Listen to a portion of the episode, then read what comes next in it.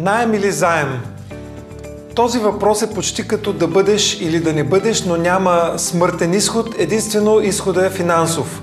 Когато ни предстои да напуснем стария си апартамент, често изниква въпроса да наемим ли апартамент или да си купим.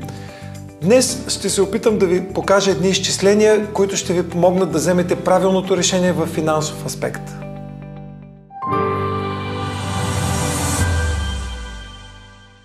Често хората говорят, че когато а, вземаш пари на заем от банката, ти едва ли не ставаш роб на банката.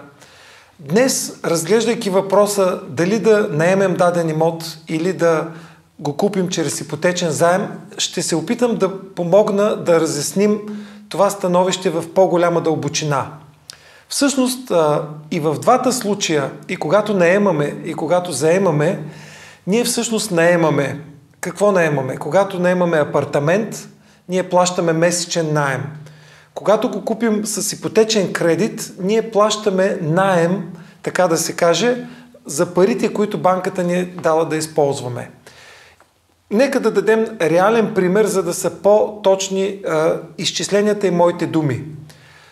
Нека си представим 100 квадратни метра апартамент, който има месечен найем 500 евро. 100 квадратни метра за 500 евро. От друга страна, подобен апартамент, в, същ, в същата сграда, подобен апартамент на цена 1120 евро на квадратен метър, което прави 112 000 евро покупна цена. Нека да допуснем, обикновено се получават около 7% разходи за, сам, за самата покупка на апартамента. Това е грубо казано 8000 евро или трябва едни 120 000 евро да бъдат платени. Да допуснем, че имаме 24 000 евро собствени средства и 96 000 евро кредит от банка. Средно месечната вноска по такъв кредит за 20 години прави 532 евро. Значи да обобщим, ако купим апартамента на кредит за 96 000 евро кредит, обща цена 120 000 евро, 532 евро на месец би ни била месечната вноска по кредита. От другата страна опцията е 500 евро на месец найем. Сега, първото нещо, което човек би тръгнал да сравнява и може би често правят хората е 532 евро заем по кредита спрямо 500 евро найем. Правилно ли е да се сравняват така нещата? Ами честно казано не е съвсем правилно, защото в този случай сравняваме все едно диня с ябълка или танк с подводница. Сравняваме несравними неща. И тук опираме до това, което искам да ви кажа днес като основна формула или основ, основен принцип, който да ви помогне да сравнявате нещата. Всъщност, при жилищния кредит, това, което се получава е, че ние закупуваме течение на годините, постепенно закупуваме целия имот. За примера, който дадох 96 000 евро, 3% кредит за 20 години води до 31 800 евро, които изплащаме под формата на лихва към банката, найма за парите, а 96 000 евро си ги връщаме на банката. Чувам често хора да казват, абе те е 31 000 евро, защо да ги плащам на банката? Да погледнем веднага другата ситуация. Ако 20 години живеем в този апартамент под найем, при същия месечен найем 500 евро на месец, това прави 6000 евро годишно, и прави 120 000 евро в рамките на 20 години. Тоест, ние на нашия наемодател, на хазяина ще сме дали 120 000 евро, което, ако си спомните, едва ли не е цената, която ние сме заплатили в началото, за да закупим апартамента. Така че, как да сравним и как да вземем правилното решение дали да наемем или да купим? Сега, днес това, което ще ви кажа като формула, се е чисто финансово упражнение. Ако Предстои бързо да се преместим на друго място да живеем. Очевидно е, че е по-добре да наемем, защото закупуването на жилище е едно дългосрочно решение, което не бива да правим с а, срок на действие една-две години. Според мен, за да, се нанеше, да, за да си купи жилище поне 5 години трябва да имаш хоризонт, че ще живееш в него. Иначе би, би могло да се направят немалки разходи при покупка, след това продажба. Самата продажба на апартамент отнема минимум 6 месеца, за да го продадем на максимално добра цена, а да не го продаваме на пожар. Връщам се на формулата. абстрахираме се от житейските ситуации. Едно правило, което можем да направим, за да сравняваме найем или заем е какви са ни невъзстановяемите разходи. Невъзстановяем разход. При найем в края на месеца платили сме 500 евро, можем ли да го възстановим този разход? Не можем. Тоест, найема изцяло го третираме като невъзстановяем разход. И при варианта найем този разход е 500 евро на месец. Това жилище, което тук що споменах, да закупим за цена 100, 112 000 евро и а, обща покупна стойност 120 000 евро. Какви са невъзстановяемите разходи при този вариант? Ами, на първо място това е лихвата по кредита, който плащаме. Това е 3%. Но спомнете си, имаше едни 24 000 евро, които ви казах, това е самоучастие. Ние имаме някакви спестени пари, без които не може да си купим жилище.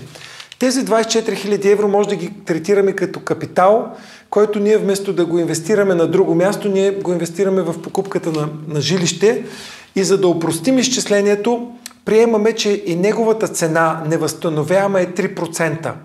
Това е по-сложна економическа теория, която нямам време днес да, да, да, ви, да ви разкажа в детайли, но с целите 120 000 евро, ако ги умножим по 3%, ще получим какъв разход плащаме и за лихва, и за цената на нашия капитал, альтернативната цена. Други разходи, които имаме невъзстановяеме, че когато сме собственици, плащаме годишен данък имот, данък смет, които в зависимост от града, в зависимост от това дали ни е основно жилище, възлизат на между 0,5%, в някои градове е по-малко. И имаме така наречените разходи капиталови за обновяване на апартамента. Нека да се кажем грубо, че това са около процент и половина.